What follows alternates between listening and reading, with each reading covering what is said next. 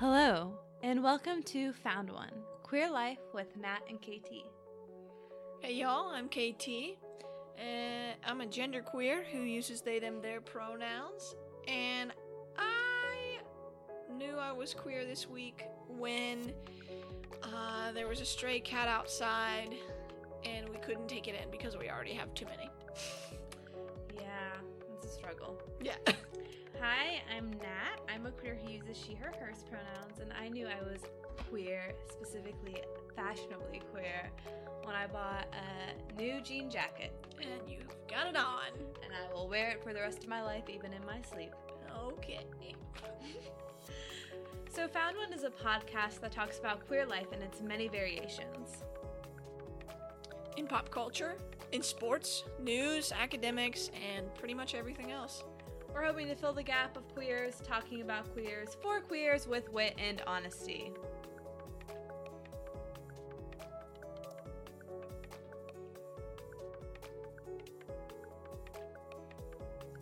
Today we have our patented news roundup, Oh yeah.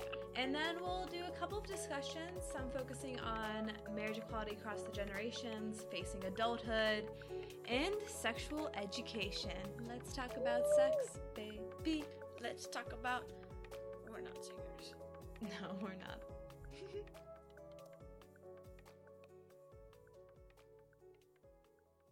All right, so talk to me about what's in the news, Nat. So this is breaking news, da da da da, as of like an hour ago when we're recording. So it's gonna be like a solid less breaking news when it actually comes out. Yeah, yeah, okay. all right. Anyway, um, the Department of Justice or the U.S. Justice Department has said that HB two in North Carolina, the bathroom bill, violates the Federal Civil Rights Act. Um, so yes, and but however, what are the implications of that? They can say any, everything and anything all they want, right. but tell They- me why that's important. So the Department of Justice is saying, North Carolina, you need to tell us what you're going to do by Monday, May 9th. Because if you decide to keep HB2, then we're going to take away all your funding you get for your public schooling, which amounts to 861 million million dollars. One million dollars. Time 861. Okay, listen. but anyway, hopefully this will really make Pat McCrory Governor repeal Pat McCrory. Dick Cole, Matt McCrory, Pat McCrory, whatever. Repeal House Bill 2. It's a really good sign, sort of, in my opinion. He has till May 9th, so we have a very definite timeline. Mm-hmm. Um, so we'll definitely have news about this coming in, and Yeah. that's that's good to hear. The wheels are in motion. The wheels are in motion. Woo! I think the other uh, very, very important thing to note is the future implications of the U.S. Justice Department saying Mhm. this. Um, this means that other states are not going to be able to mess around. They're not. I mean, they they're Yeah. just watching. They are watching. They're watching this happen, and they're seeing the U.S. Justice Department say, "Listen, we will pretty much put you into bankruptcy if you do this. If you try this any of this crap." Exactly. And so, I mean, they can't do it, or the same thing's going to happen to them, and they know it. Yeah. So, They they made a statement. And we have tweeted out the letter that Governor McCrory got from the Justice Department on our Twitter. And what is our Twitter, KT? uh, our Twitter is at Found One Podcast. Sweet deal. Next story.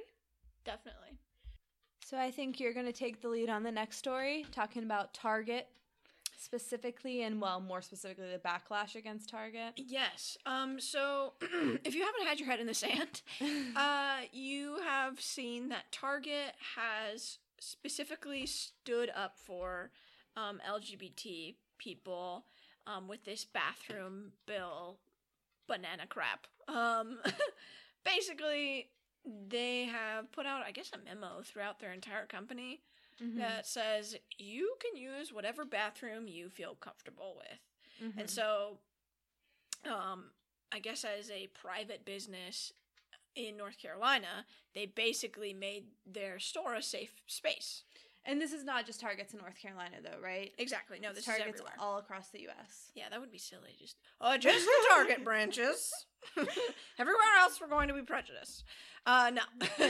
um, but that's not so. That's not uh impressive or cool or whatever to me. I'm It's like, like the yay, basic- yay for them. What you is were a basic human that Yeah. did a good thing. they're basic bitches. Um, yeah.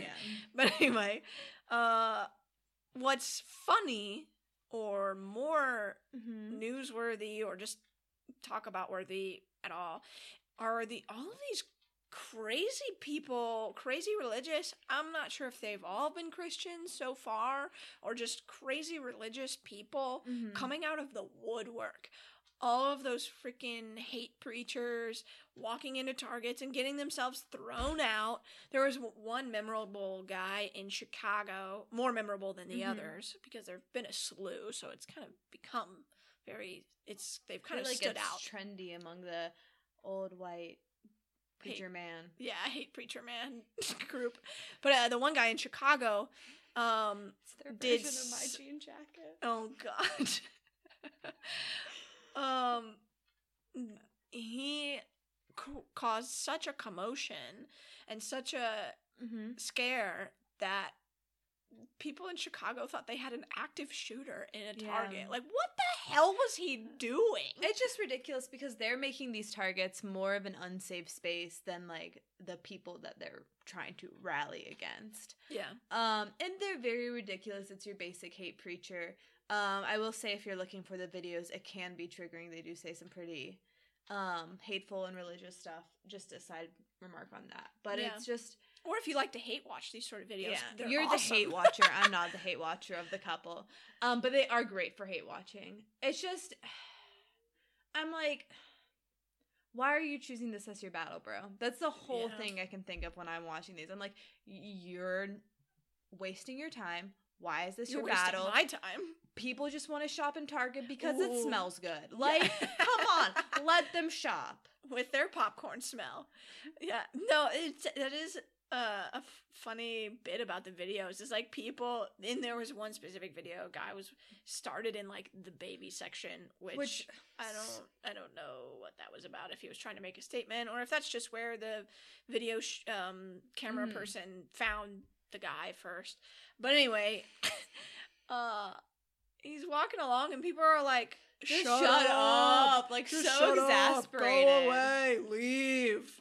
Like people just want to get their stuff from Target and get out. You know, like it just makes me I, more, Mhm. that more than anything makes me feel better about humanity. It's like most people are just like, please go away. You are so annoying. Like people also- are so incredibly apathetic and just Mm-hmm. just don't like literally just apathetic to the point of please stop ruining my life. Republican candidate as well. Yeah, that's true. But it also makes me feel better about buying twenty dollars shoes at Target this Yeah, weekend. So Definitely. there we go. Yeah, Next news story, last news story of this news roundup. for sure. Let's go. We'll be talking about tobacco now. Woo! Why? Wait. The Wait, FDA. Did, wait. Did you start smoking again without me? No. Oh. Though it always gets harder around this time of year. Yeah. But no, I won't start smoking again. So the FDA, which is the Food and Drug Administration, has announced that it's going to launch an ad campaign to try and reduce smoking rates among LGBT um, young adults. Now, why is this important?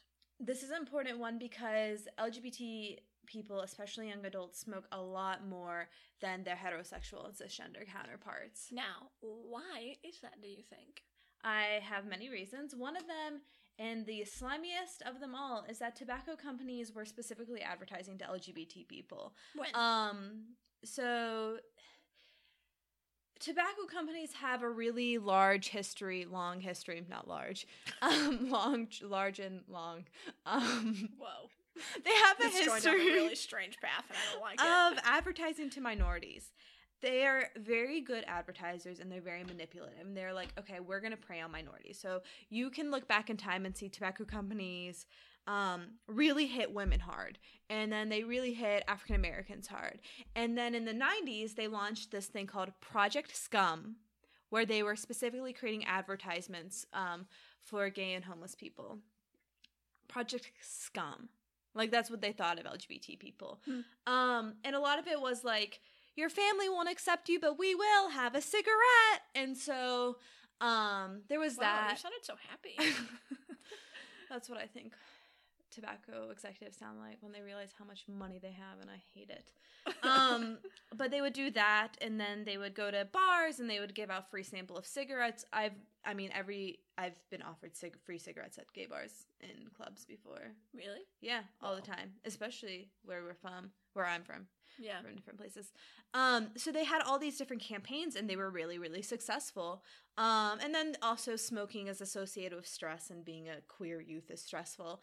And so I really, really admire the FDA saying, "Wow, this is a problem," and we acknowledge that tobacco companies have done this, and so we're gonna shovel almost, you know, forty million dollars Yeah. into this ad campaign called This Free Life, which is supposed to reduce smoking among LGBT youth. I have not watched the ad. I don't have any um really remarks on specifically that. And you know I'm not the biggest awareness person campaign, but anti-smoking ads tend to be effective.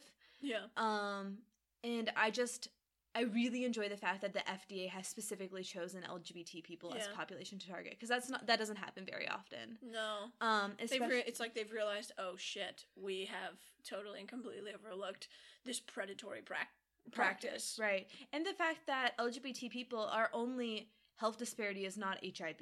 Like Yeah, we have yeah. very, very, very many health disparities and people are just realizing it and it's like blowing their mind. I'm like, it's about effing time. Um, So I, I was really happy to read this news and I can't wait to share it with some of my friends because I know they're gonna find it interesting too. oh my gosh, you are such a nerd. Anyway, Academia.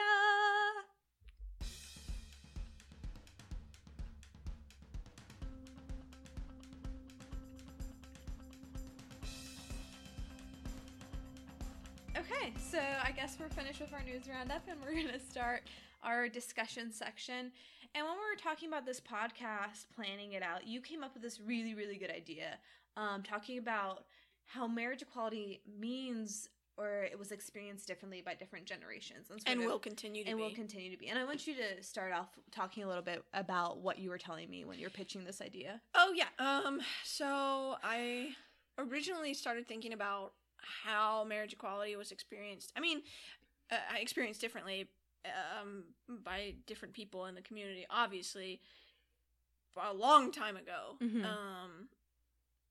It, dating back to when we still equality, but I was reminded of it specifically. Um, we went to uh, one of your little academic get together thingies, Mm-hmm. and uh, a professor um, who seemed, you know, middle aged, older. Um, she looks older than she is. oh, okay, well, middle aged, whatever. Yeah. Um, basically, just older than us Mm-hmm. um, by a good, at least decade. I would say probably 15 years older. These are really, really. These are super important facts, Natalia. Um, no. uh, yeah, so t- I was telling her about when we got married. Mm-hmm. Um, we tried to plan our our ceremony around when we thought the Supreme Court was going to pass the law Mm-hmm. anyway, so that Right. we could just, you know, nicely tie it up in a bow and just be like, "Yay, queerness! All Yeah. June, everything, yay!" Um, and we missed by two weeks, and Mhm. her, uh, her comment was, you know, "Ab- about friggin' time. Mm-hmm. Um, and it made me, it reminded me that she spent more than just her youth and your her young adulthood with this Right. being a fact. She wasn't queer herself, but obviously she was aware and thought it Mhm. was stupid. Right. Um, I mean, when she was getting married, there was never the thought in her mind that marriage equality might suddenly pop up. exactly. In contrast to like when we were getting married, we were counting on it. Yeah. We we knew that even if it didn't pop up within the month, it would pop up within the year of us Yeah. getting married. yeah. Um, and you brought up this really interesting point about how you know there are people who live their whole lives married together, and you know 30 years later, 40 years later, was able to have marriage equality. And then there were us who Yeah. lived most of our lives thinking marriage equality isn't a thing, marriage equality isn't a thing. And then as we got closer and closer and our relationships developed into more serious relationships, marriage equality also developed into a more serious thing. Yes. And so, like, our serious prospect of marriage coincided really well for our, you Yeah, know, ex- marriage equality becoming a thing. yeah, they were. It was concurrent for us, and so right. It wasn't as. It probably wasn't as stressful. Mm-hmm. Um, I know that I didn't feel as second class citizeny as Right. I could have. Right. Um, it bothered me more in high school, but then Yeah. once I also became more aware of what politics were, because I wasn't, you know, a 14 year old weirdo anymore, like, for me, it was so realistic that marriage equality was going to happen, not Yeah. only in my lifetime, but in my, like, young adulthood, exactly. that it was a lot less stressful for me. Exactly. And then you have people who are even younger than us, you know, like, you know, people who are 10, 12 years younger than me now in high school who, like, that's just life for them. Yeah. There's always marriage equality. they were like they basically uh you know one of the big events from their childhood that they're gonna probably not even remember but they're Mhm. gonna be like oh this happened when i was a kid yeah. was marriage equality and for them they're gonna go through high school with They're going to extra develop all their serious relationships knowing that one day it could end up with them getting married. exactly ooh, oh my gosh that how how does that change Right. them that could be crazy to look at um just because you know I, for me i knew I, I i specifically didn't put as much into my relationships in terms of longevity Mhm. like at least the way i thought about them um before you right. but I think it was oh my gosh.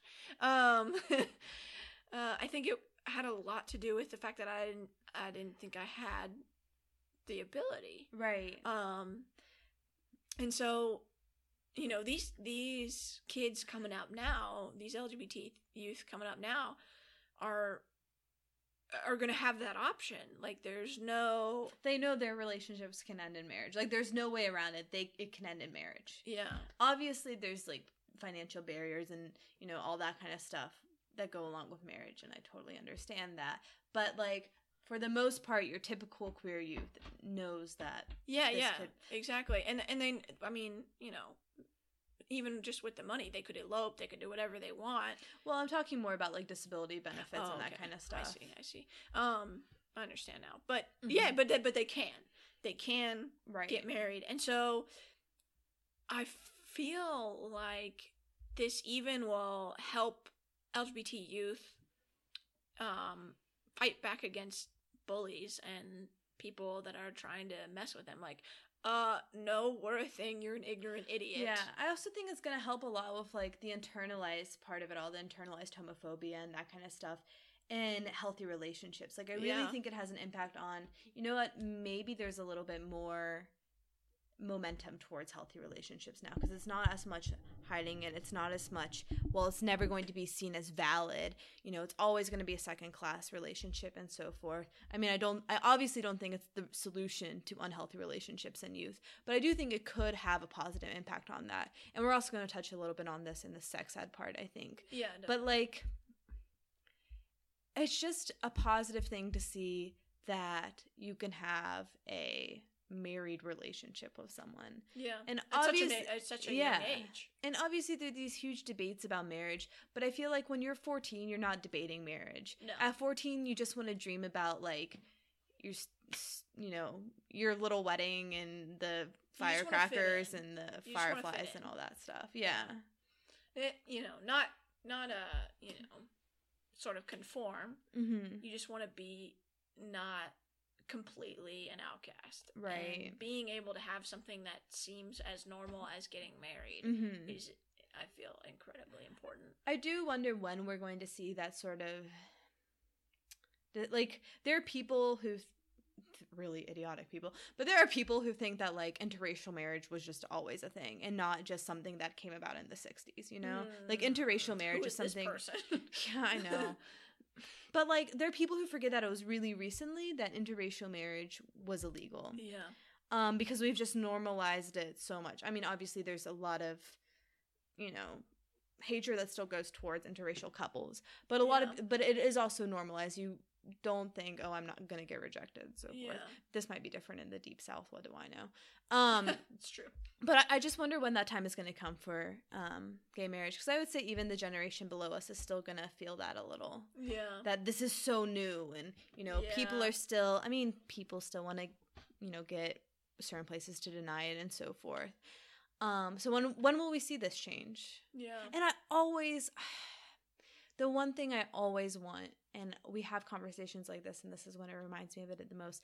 But I really, I miss elders. Like I miss yeah. having an elder in the Mhm. community, um, because I want to know more their perspectives, how they Mhm. view youth, and yeah. um, for my job, I've been talking to a lot of older um, queer people, and just to see their perspective on youth is really interesting to me. And I don't always agree with it, but they have a perspective and they've lived through a history that I will never have to live through, yeah. thankfully. And I just, I want to hear their voices more. I really want to hear LGBT elders' voices more. And I think that's something as a community we need to do a better job of. I agree. I mean, I agree. I I think for me, um, and we can we can sort of segue this into our um, next segment as well. Um, I'm gonna have to try really hard Mm-hmm. not to be that jaded, older, cynical queer. Like you don't know how good you have it. Right. You know, I mean, I feel as though that happens to us, and I can I can already feel that sort of like sting of being um just a negative Nancy. Right. I think my jaw makes makes it harder for me to do that. Yeah. Mostly because I constantly stare at numbers that are like things are still terrible for queer youth. Yeah. Oh. And so um but I do think it's something we all have to be conscious of because everyone's lived experiences are valid and Yeah. things are still going to be really shitty for queer youth like as we've said many times throughout all our podcasts. Yeah. You know, marriage equality doesn't solve everything. No, for a lot of doesn't- it does people, it doesn't solve- solve shit. No. Yeah. It doesn't solve homelessness. It doesn't solve um, Rejection. rejection. It doesn't. Yeah. So. Yeah. Well, we ended that on a really happy note. oh yeah. Um, but let's slightly transition, and you know, this goes well with marriage about talking about facing adulthood as a queer and just facing adulthood in general. I think that's been a space that uh, both you and I have been a lot lately. Yeah, we are both of us in our brains have been very. We've been looking forward and much less looking back. Ready to put the, fast forward button on our lives and like sort of reach this pickable, pinnacle, Wow, pinnacle of adulthoodness that is sold to us as, I think, this United States citizens. Pinnacle. Yeah. pignical, But did you just say that? pinnacle, sweet. Yeah, I know. Okay. Yes. But anyway, adulthood, KT. Anything to add? Uh, that was adulting just now, right? Making fun of you for that word. Oh my goodness. No. Um. But I, I feel uh facing adulthood. What are we talking about specifically with adulthood? Because like I'm going to be a child forever. Well- You're going to be a child forever. Oh, but yes, they're like thank you. these specific like we, like owning a home and having a family and Ex- having a well, child. okay, thank you for answering your own question. Well, you What answer now. for? Um, What no, is adulthood, KT? Um, we both of us Mhm. have been thinking about um specifically the ch- the having children part is where I get hung up. I think I'm more in the I want a home. I Um, want to settle, but I'm a much more of a I want to settle person than you are. Yeah. And just a side note before we continue, if this is okay, I just want to sort of give a forewarning that this is probably going to be a conversation that comes from a space of privilege. Oh gosh. Oh wait. Oh yeah. Because we are a going lot to, of privilege. yeah, we are. I mean, I'm in a PhD program. You're about to be in a master's program. Currently, we don't have any debt. Like, Yeah. we are able to have this conversation because the world has worked for us. And I just want to throw that out there because I know that a lot of queer people can't relate to this conversation. Like a lot of people can't won't ever be able to own a home. Yeah. Um so I want to own up to that. Yes. Thank you. I Mhm. appreciate that. Um, but can I, can I go back to Yeah, go back. children now? I love them. I love kids, and um, I the fact that we can time them so well, Mhm. you and I, the fa- well, can the fact that we have to time them. Um, yeah, we can't just drink a beer and have a baby. Oh wow! Way to way to throw some people under the bus. Um, is I feel like for us it it might push it back farther for us, and it also um, makes me fear waiting too long Mm-hmm. because you know financially that's going to be a hurdle. Right. We we have Super decided that we don't want kids until we both have full time jobs. Yeah, and we want to um have a biological child. Um hopefully. Yeah. Yeah. And so that's going to cost a buttload of money too. And so yeah. um facing this as a queer person um sort of I don't know. It makes me really mad that I have to think about it so hard. right. Um Yeah, I have a friend who's kind of in a similar situation. She's in the same year as the PhD program as me. Um, she got married to her husband only two months, less than two months before I got married. Before we got married, yeah. and um, to yourself, right? we were talking like, when is the best time for us to have kids? And she was just like, you know what? I'll probably try and wait till my postdoc, but you know, if it happens sooner, it'll happen. Like, I'm never like, if it happens today, it would be fine. Like for her, like yeah. she can prefer to have it during a postdoc, but like she's also like, but it could happen earlier, and if that Yeah. happens, that's okay. And it's a very like I kind of want that carefree attitude Me too. because sometimes I think that when I sit there and I plan, okay, I'm going to have a child in 2019, we're going to be homeowners by 2025, and then we're going to have another child in 2027. This is so not our timeline, by the way. Um, is that your planning makes- voice? yeah, that's my Really planning voice. and weird. Um, it just starts to make me even more anxious about it, and then I'm like, it would be so easy to just constantly push it back and push it back and push it back, and then never have a kid. Yeah. Like, some I want to have an accident, Yeah. and I can't. Too. We can't. Ugh. You're gonna make me so sad that we have to quit recording for a hot minute. No, no, no. and then like I need more experience with children and I don't know. It's just so we're going out of the country to meet my family that lives out of the country, obviously. Um and one of my cousins just had a, a kid. And So like cute. late, I had this dream last night and this is why I'm sharing it now oh gosh. because I had this dream that they're like theoretically okay with me being queer. Like my parents came out to them for me without my consent, which was totally a weird situation. Um and they like like posts on Facebook, but they've never I haven't been back to where they're from, yeah. where they live since before I came out. Partially because I've been really scared too. The first year I'm going back. I'm bringing KT, my very genderqueer partner.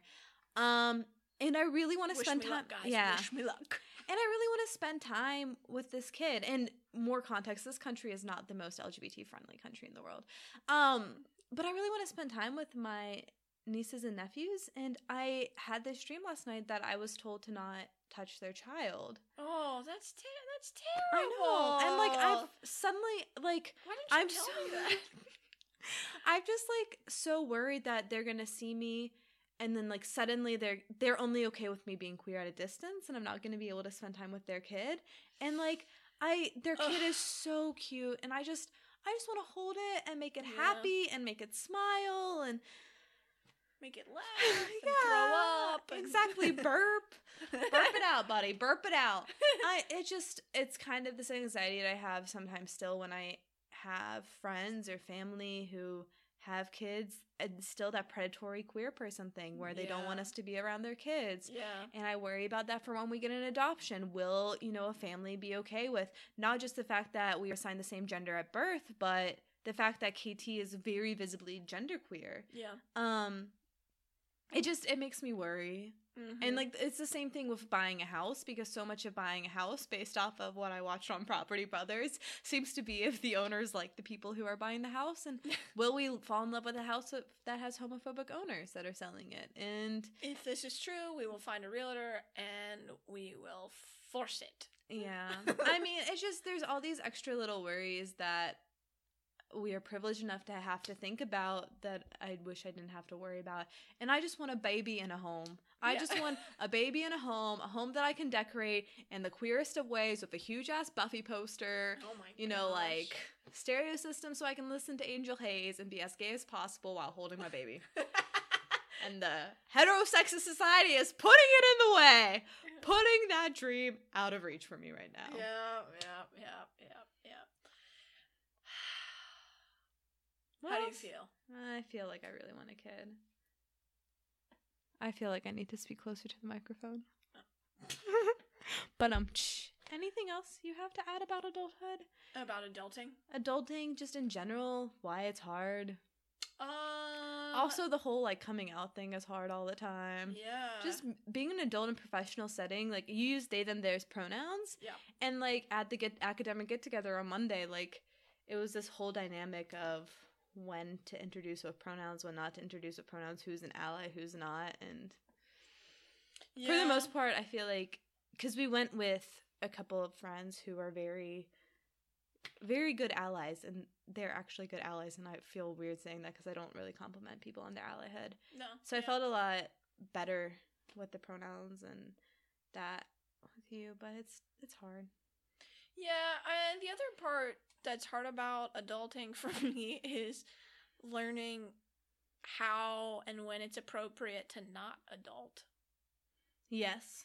Um, that doesn't uh, necessarily have anything to do with being queer. No, it But- doesn't. But I have to. I like. I didn't adult this morning, and I had to be okay with that. Yeah. Mostly because I couldn't. Like, not I couldn't adult. I was physically able, mentally able to adult, but I didn't want to adult. Yeah. It's okay to not adult. Yeah, we're gonna be kids forever, but we're gonna have to figure out when it's appropriate to really let loose. And uh, yeah, I think I'm just in this space where I feel pulled towards my childhood still, and I pull, feel pulled towards being Mm-hmm. uh ha- I just having all of these like p- professional, you know, nose in the air behaviors, Right. and I'm just like no. And now I'm suddenly thinking because I am the more like heady what if person of this relationship, thinking about marriage equality and how growing up in a place where we knew our relationship would end in marriage and whether or not this has let us conform more to the typical like American dream society because now we can get married, let's also own a home and have two kids and a chicken in the oven kind of deal. um and so now I'm thinking about that and I really wonder what that's going to be like and there's this whole conformity and non-conformity debate in the queer community and i have no opinion on it i just No, I say don't do really what you want yeah, I don't care. um and i'm sure i mean we married young and we probably conform a lot oh, we conform a buttload, sweetheart. I'm telling you I know. right now. but like i want my home and i want my house and i want my children And I want my cats. i want my like i want to constantly queer my life even if it seems from the outside to be a very like conform to the heterosexist ideal life Yeah. you know like that's what i think about a lot too like not Mhm. losing my queerness not losing my identity and obviously that's really hard when i'm married to you um and doing the research that i do but this identity is something i care about a lot and i value a lot and i wanted it to always be super salient to me Yeah, and I think um the reason you're having that little crisis right now is Mhm. because lately we have been so busy, mm-hmm both of us, in our own um lives that we ha- we haven't really been queer other than being who we are. right We haven't done anything specifically queer, you know, other than what's happening in the news. Nothing Yeah. really. All our friends are doing finals, like- Yeah, we haven't even had like good like chosen family time like good queer family time yeah, Um, and we obviously just moved, and that was so much more integrated into our lives. I think where we lived previously, that it's Mhm. kind of like it's kind of taken me back that I've spent more time with straight people lately than queer people. yeah. Ugh, And I mean, not I that I don't love these people. like I love my straight just- friends; they're cool too. But like, there's something There's something about feeling like you can say anything in, Right. in front of your. And people will Real understand what it Yeah. means. Yeah. All right, are we done with that topic? I think so. Okay, I I, think that yeah. now I'm just even more terrified of adulthood. I'm gonna continue to have a crisis about Peter Pan this. forever. Woo! High five!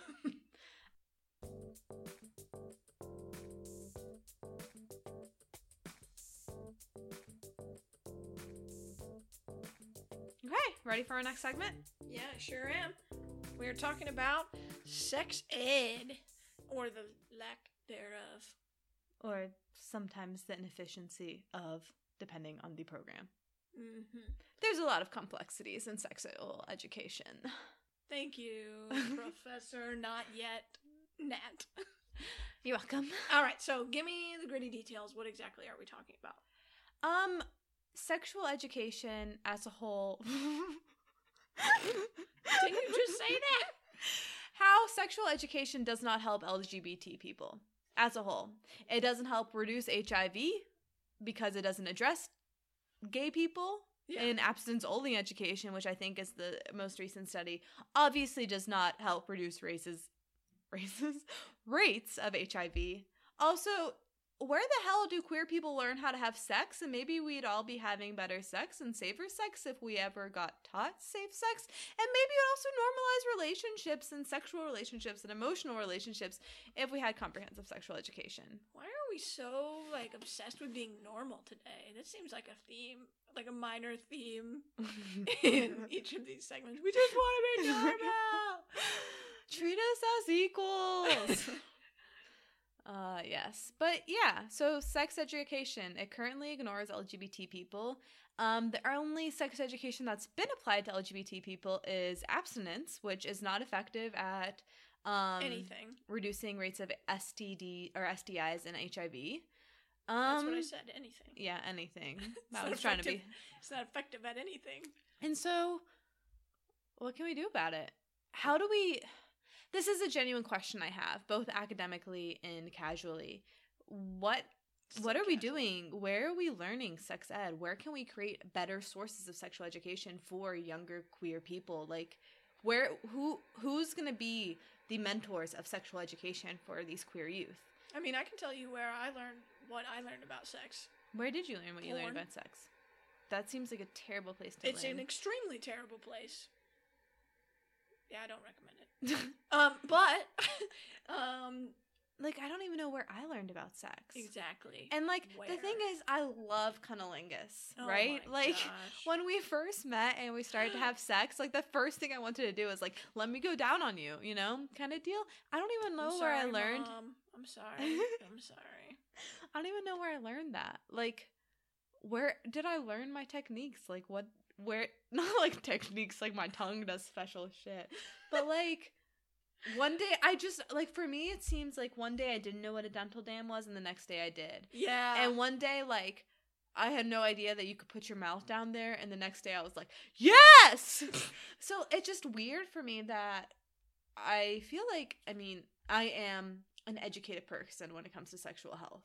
But I have no idea where I got this knowledge from. I feel like I just like osmosed it from like the internet. you osmosed it.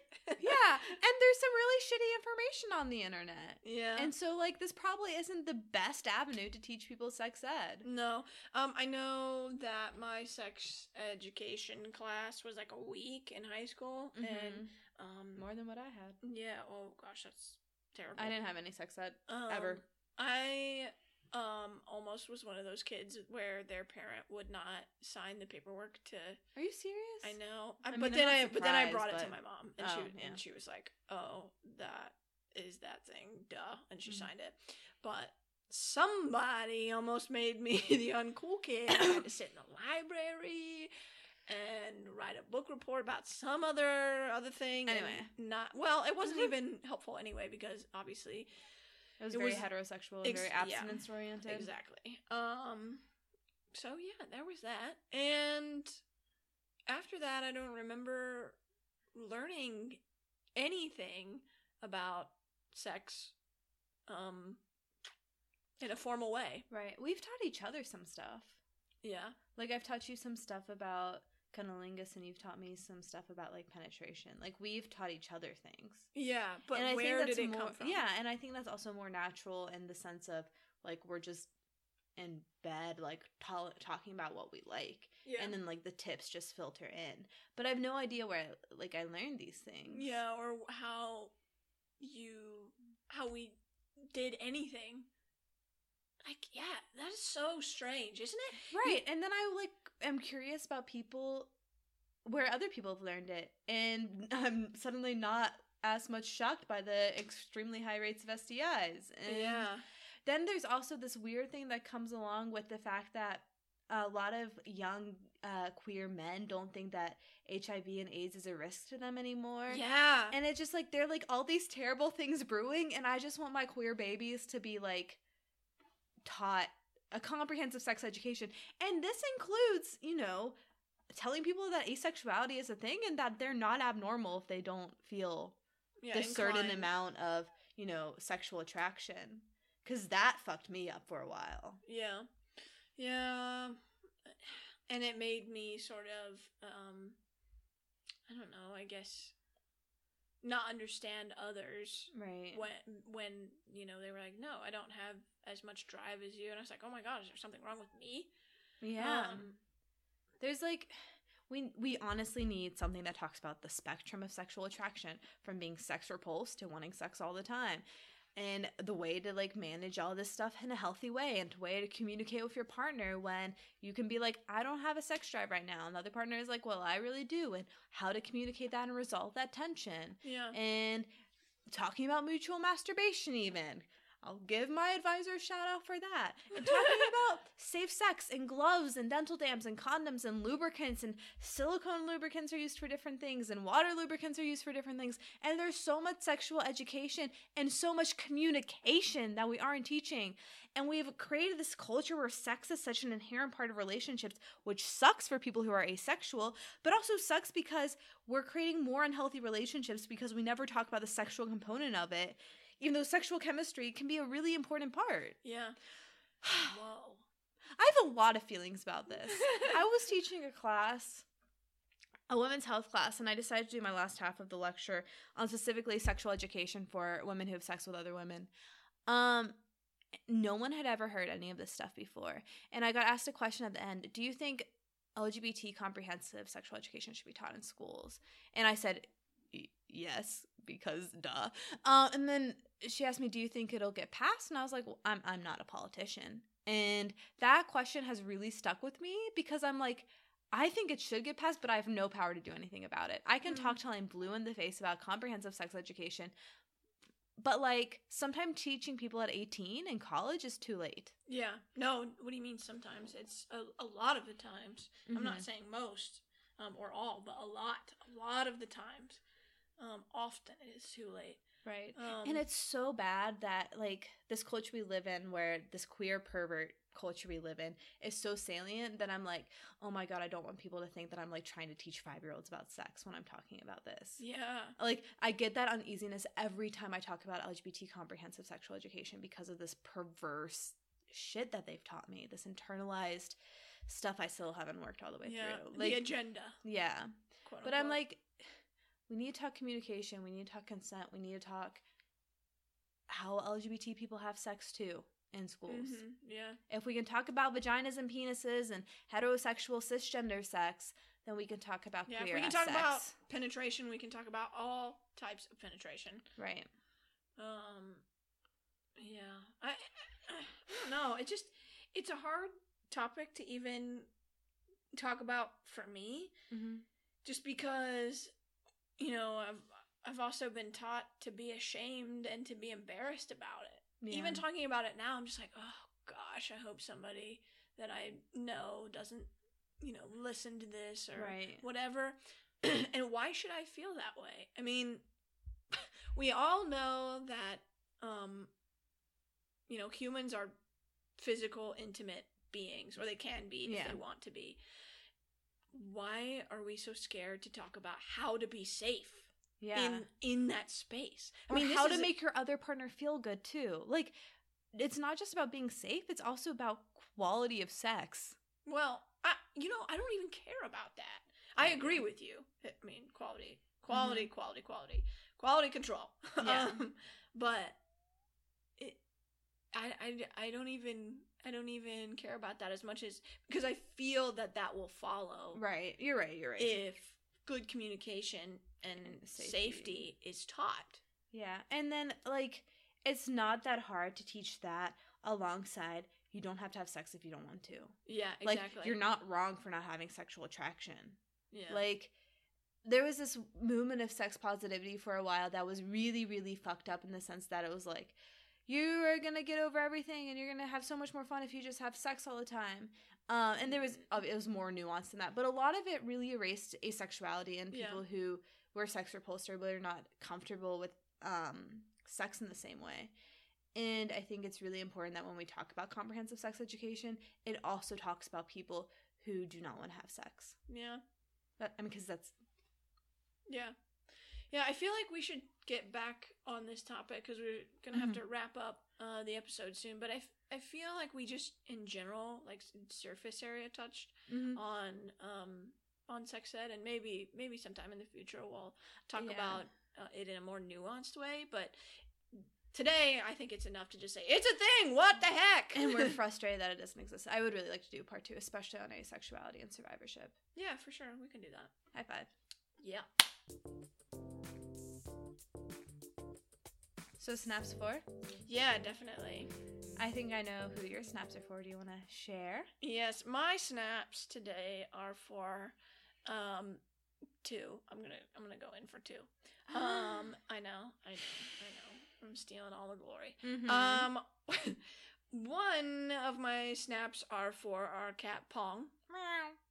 That's not him, but it was him earlier. Um I don't know what this is gonna sound like on the playback, but I ex- fully expect to hear some meow just because he was hungry. he was having a moment. And so, yeah, snaps for Pong.